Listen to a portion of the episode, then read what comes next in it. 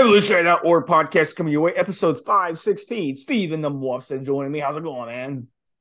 This is one of those ones where there's a, an enormous amount of interest in this particular peptide. It's probably up there with maybe growth hormone and being number one and number two in terms of popularity. To you, So we all have relatives um, that have used insulin, and this is what we're going to talk about today. So insulin is a peptide hormone produced by beta cells in the pancreas, regulates metabolism of carbs and fats. It also stores fat to be used for energy later on. It's called survival. Like uh, we eat, body stores the fat. During a famine, body uses the fat, and the cycle continues. Same thing with every other animal on Earth as well. That is, uh, that's how it works. When you eat, your blood sugar increases, which causes insulin to be released by the pancreas. Now, type 1 diabetics have to inject insulin because their bodies no longer produce it. Type 2 diabetics, I'm sure a lot of you have relatives who are type 2 diabetics. It's an epidemic. About 25% of people are either pre diabetic or diabetic. Um, they take insulin or they take diabetes medication. So you have relatives. Um, sometimes the medication really rough on the stomach. So a lot of your relatives might end up taking injecting insulin as well but there's really some some medications that have come out have really helped. Now, back before insulin medications and insulin was available, people would basically just die a, a miserable death if they were diabetic. But here's the thing type 2 diabetes wasn't around back in those days. Type 2 diabetes is surging across the country and across the world because of our crappy diets. So 100 years ago, there weren't many type 2 diabetes. Now 25% in America, 25% in China are type 2 diabetes or pre diabetic. So it's an epidemic. Um, and yeah, so Mobster jump in a little bit and uh, talk about that. And then we'll kind of get into why bodybuilders use insulin. This is one of the uh, mobsters' little bugbears, uh, guys, especially when it comes to type 2, not type 1. Type 2 tends to be genetic and medical and typically is outside the user's control. Although, to be fair, Steve, even in the early days before insulin was developed, there was some control by sorting out the diet. So here's the reality, and Steve kind of touched on it already. Not all, but I would argue potentially the great and vast majority of type 2 diabetics are down to, as Steve has said, really, really crappy lifestyles, poor dietary choices, and just being straight out. I, will be crude here, Steve, just straight out lazy. I don't want to sugarcoat it, guys, because if I sugarcoat it or if I treat it in a particular way, then you're less likely to be motivated to fix your lifestyle or fix your dietary habits. So here's the thing the numbers that Steve talks about are the same here in the UK, Steve. It's on the increase. And yet, in again, the great and vast majority of cases where something takes place, vis a vis, they fix the diet, they start walking more, they start running, they ride a bike, they do some kind of exercise around the house.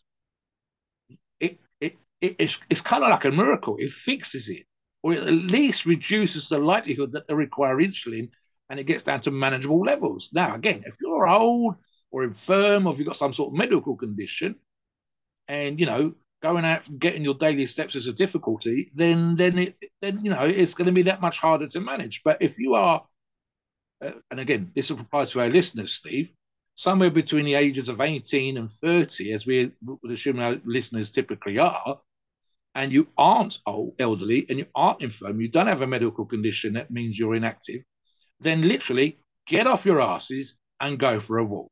And do that several times a week. Try and have a step count on your phone to get out there and be getting your steps in, doing some kind of exercise that elevates the heart rate and just makes you fit.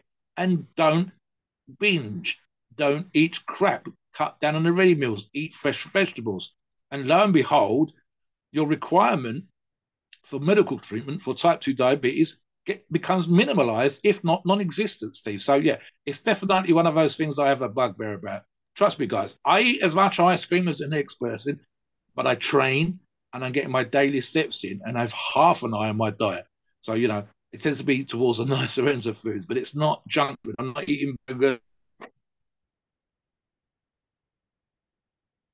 Um, that's the medical use. Yeah, so we're talking about the medical medical use there, guys. Let's get into the sports enhancement use, the performance enhancement use. Back to you, Steve. Yeah, yeah, and absolutely. And we've done previous podcasts on on proper nutrition, on fasting, on on you know timing your meals, and so definitely check those out if you need help when it comes to type two diabetes, because there is a way out of it um, where you can kind of reverse that insulin resistance. So why does insulin? Uh, you know you see a lot of relatives using insulin. Why do bodybuilders use such a thing? You know, people people use you know type two diabetes. They're not in good shape. They're they're overweight usually. They're not in good shape. You know, they don't eat well. So why would bodybuilders use it? You ask. So in the 90s, they started experimenting with both insulin and growth hormone together as part of their steroid stacks, and that's really where the monsters mobster really started coming on. And yeah. it's definitely a necessity you use both insulin and growth hormone together. Now, I'll tell you why. If you use the growth hormone by itself at the high dosages that they use, your blood sugar is going to go higher and higher and higher. So you need the insulin to knock that blood sugar back down. On the flip side, you use insulin by itself, you're just going to get fat.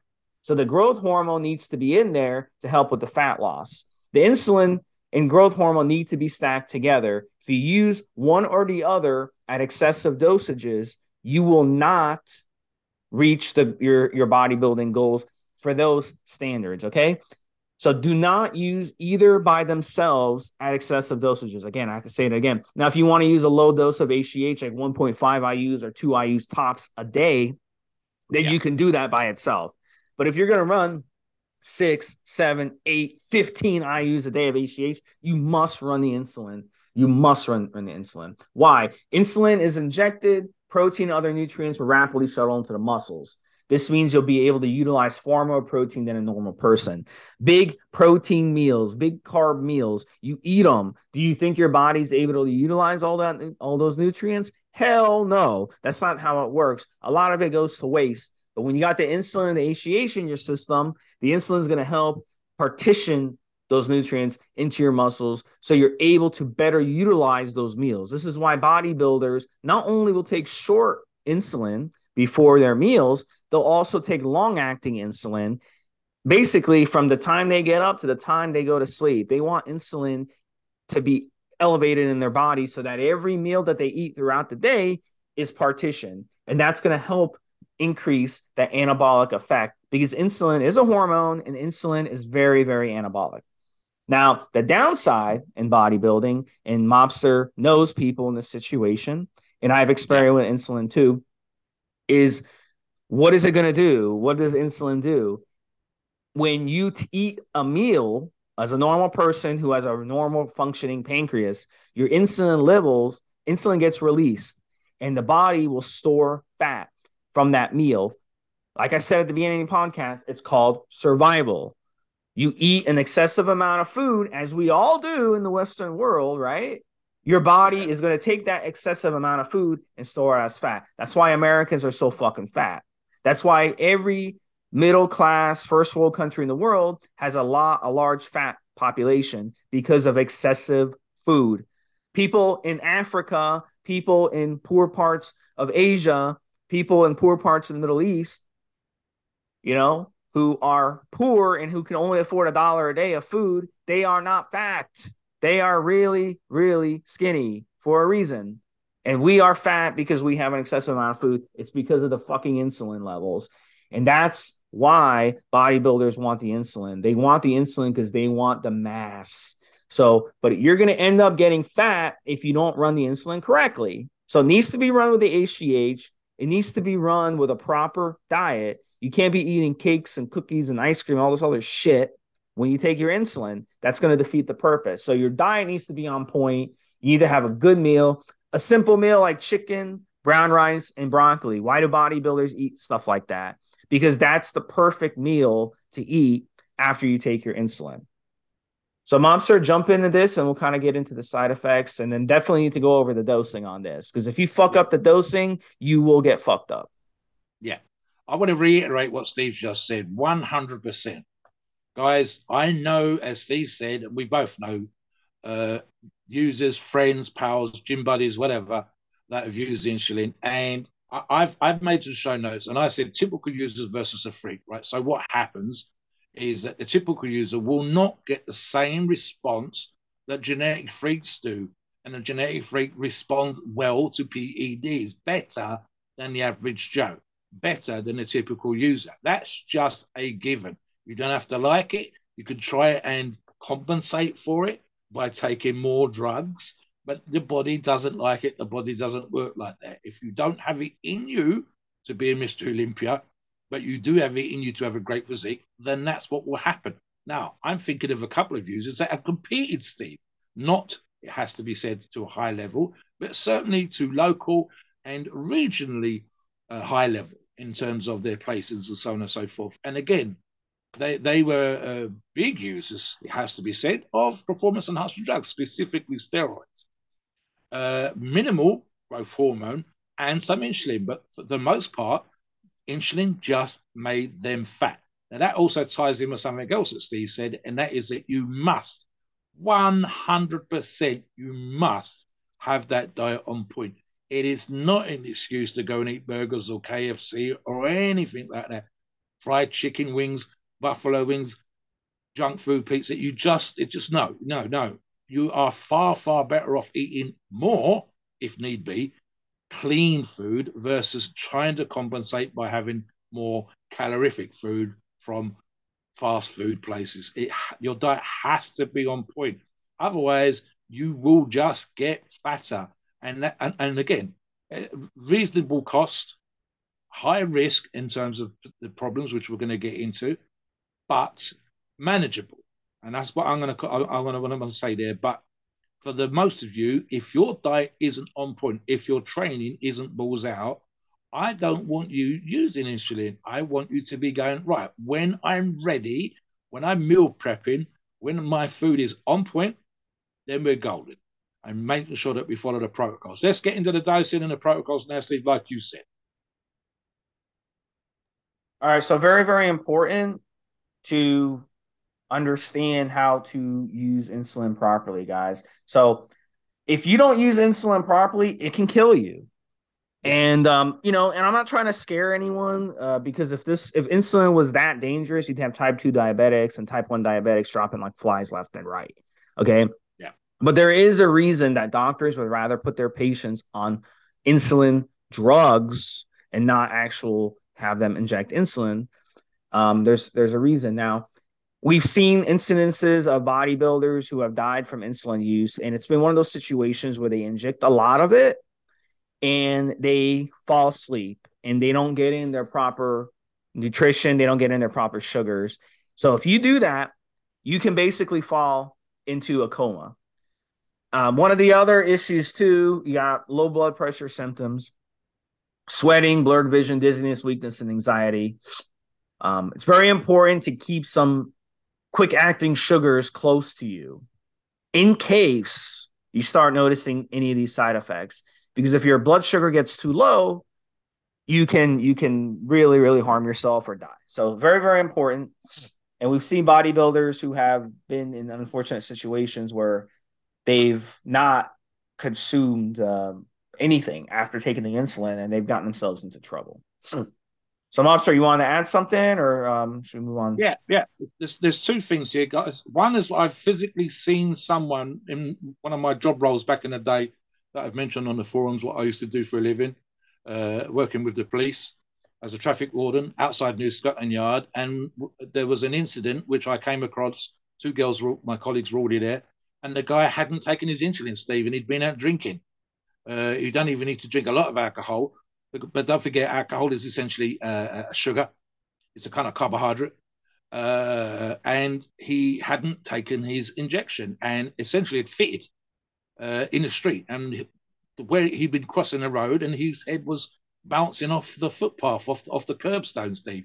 So uh, it wasn't the worst injury in the universe, but it looked really, really bad. The girls did amazingly well. So, yeah, I have actually seen for myself the effects in person of someone that's fitted, gone in, sweated, collapsed in the street, and head bouncing off the curbstone, and seen what physically can happen. He was lucky. Still got taken away in an ambulance, got checked out for head injury, had the, the, the cuts and bruises and whatever else treated in hospital.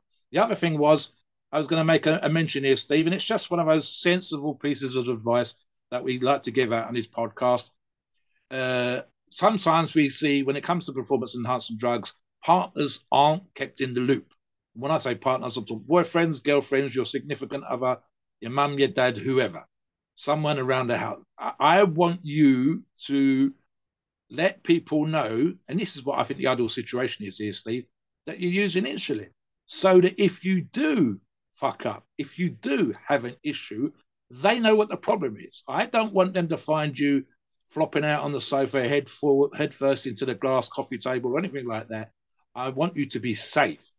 So I want the situation where if you do have an issue, they know what to do in terms of what to give you, or if you have a issue and you end up in hospital, they know what caused it, so that the doctors and the nurses that are going to treat you know how to help you. That's just common sense advice, Steve. So yeah, back to you in terms of the actual way to dose it, and also your own personal um, experience, which we talked about in the pre-show. Yeah, my personal experience is don't use it. That I'll, I'll say it straight out, and I'll do a little rant when we end the show on why you shouldn't be using it, unless you're a top end professional bodybuilder who's actually making a lot of money. But there's types, different types of insulins. There's the Humalog, fastest insulin available, starts working about 10 minutes, peaking around one and a half hours. Humulin R is also fast acting, starts working about 30, 60 minutes, peaking at two to three hours. So it's available without a prescription. In the US, you can just walk up to a pharmacy and ask them for for uh, insulin, and they'll give it to you. Um, if they look at you kind of weird, you can just say, "Hey, it's for my dog. I need insulin for my dog." Um, and insulin isn't expensive, so um, it's not something that's even though it's it could be dangerous. You know, um, a lot of people depend on insulin, so it's one of those things where it's very available. You know, it's made in a lab originally not made in a lab. Originally, it came from animals, but now it's made in a lab, so they can make a shit ton of it for for cheap. I'm going to jump in here very quickly, Steve. It's the same here in the UK. Here's the thing, guys: they will only give you a small amount. It's literally for your safety. If you're a diabetic and uh, you need insulin and you haven't got out with you and you're feeling dizzy and you're having some of the symptoms of uh, the, the, of the lack of insulin, uh, a, pharmacy here was exactly the same as what you just said over there. Whether you pay for it or get it for free, as you might do here in the UK, but it's for your safety, and they'll give. But it's going to be one or two IU's. It's going to be a very, very small amount, enough to get you back home so you can do your regular injections, etc., etc. And the reason for that is quite simply is it's life saving in that example. Uh, but you won't go down there and get old box, guys. It doesn't work like that. They'll give you a couple of IU sucks, enough to to make you better, enough will stop you collapsing and having problems in the street. Yeah, back to you, Steve. Yeah, or you can go to you know a store steroid source and you can buy it, but you really need to keep it in the refrigerator. Um, look, the you're gonna ask, you know, why use longer acting insulin, right? I don't want to crash my blood sugar, but here's the thing: if you're a bodybuilder, you wake up in the morning, you eat a big meal. Two hours later, you eat another meal. Two hours later, you eat another meal. On and on and on. You can use the longer acting insulin. Just inject it when you get up. It's gonna be in your system and then you inject it again, you know, and it's going to be in your system throughout the day while you're eating. And this way you're able to take advantage of all those meals and be able to nutrient partition all those meals, you know? So your muscles just suck up those those meals, right? If you use a short acting insulin, you want to inject it. Um, so you inject it, start out with three, four IUs, of Humulin R to fast acting insulin. Take a protein shake, mix mix carbs, uh, some protein, and then 30 minutes later you eat a well balanced meal. That's the way the professionals do it. So you take the insulin in that order, down the protein shake. Make sure it's a good protein shake, by the way. It's not like full of um, all these artificials and all this crappy sugar. Good quality protein shake You can add some maybe some fruit to it, and then you eat a well balanced meal 30 minutes after that. And that's how you're basically going to be able to take advantage of that insulin. So if you're not going to eat properly on it, you're not going to get in the protein and get in the carbs, then you're really wasting your time with it. So it's very important to know how to eat properly first before you even think about insulin. And then, as I said earlier, keep some juice on hand, keep a candy bar on hand just in case, just in case. But you know, you shouldn't have any issues as long as you eat something that has some carbs in it. You shouldn't have any issues unless you're really abusing the crap out of it. from there, you can increase your insulin dose. Um, now, some guys like to take the insulin and go work out, and then they'll, after the workout, go home and eat. Now, this is something that's really risky because during your workout, you could have the low blood sugar symptoms and really get dizzy. And it, it won't it won't end well. So, you know, just be careful if you do that. And again, keep something on hand in case something goes wrong and you have to take a, a quick acting sugar when you take it. So that's that's pretty much it, guys. I mean, you could either run a, a, smaller amount before each meal, you can run a larger amount of longer acting insulin where it's going to be in your system the whole day if you're going to be eating constantly. Um, and, and then go from there. But the most ideal way to use insulin is going to have to be with with HGH, and it's going to have to be with anabolic steroids as well. And a lot of people say who have ran the insulin HGH stack, it, it, it, it, it's a lot better with anabolic steroids on top of it. And that's what professionals are doing. So the bottom line here is I'm going to make this very, very frank. Okay. Don't use insulin. You don't need insulin. Your body already produces too much insulin. Okay. Unless there is no unless. If you're listening to this podcast, that means you can afford a smartphone, you can afford internet, you can afford a computer, right? So you are obviously eating very, very well, and your body is spitting out a ton of insulin throughout the day. So you don't need to fucking take exogenous insulin on top of the insulin you're already producing in your body. Okay. It's only going to end up making you fat. it's going to be a disaster. Now, if you're a professional or you want to be a professional and you want to experiment with insulin use, okay, like I did, then you run it the way I'm telling you. Run the short acting insulin after your workout. You inject it right when you leave the gym. You can keep it in your car. Um, keep a cooler in your car. Inject it as soon as you leave the gym. 30 minutes later, you get home, or 15 minutes later, you have a shake. Then 30 minutes later, you eat a meal, a well balanced meal. That's the way you use insulin. And that's going to be the way you use insulin. You got to use it with HGH. All right that's those are those are the things I I demand if you want to use insulin. Those are the things I uh, I require. But at the end of the day, you know, it's not going to do shit for you unless you're really really at that level where you're trying to become a pro. Otherwise, you don't need to be messing around with it. Bottom line, okay? So trust me, you're already producing more insulin than our ancestors produce in a year. In one day, you produce more insulin our ancestors produce in a year because of all the sugars and the processed foods and all this other shit that we're eating. Okay, so you're fine. You don't need to take it exogenously.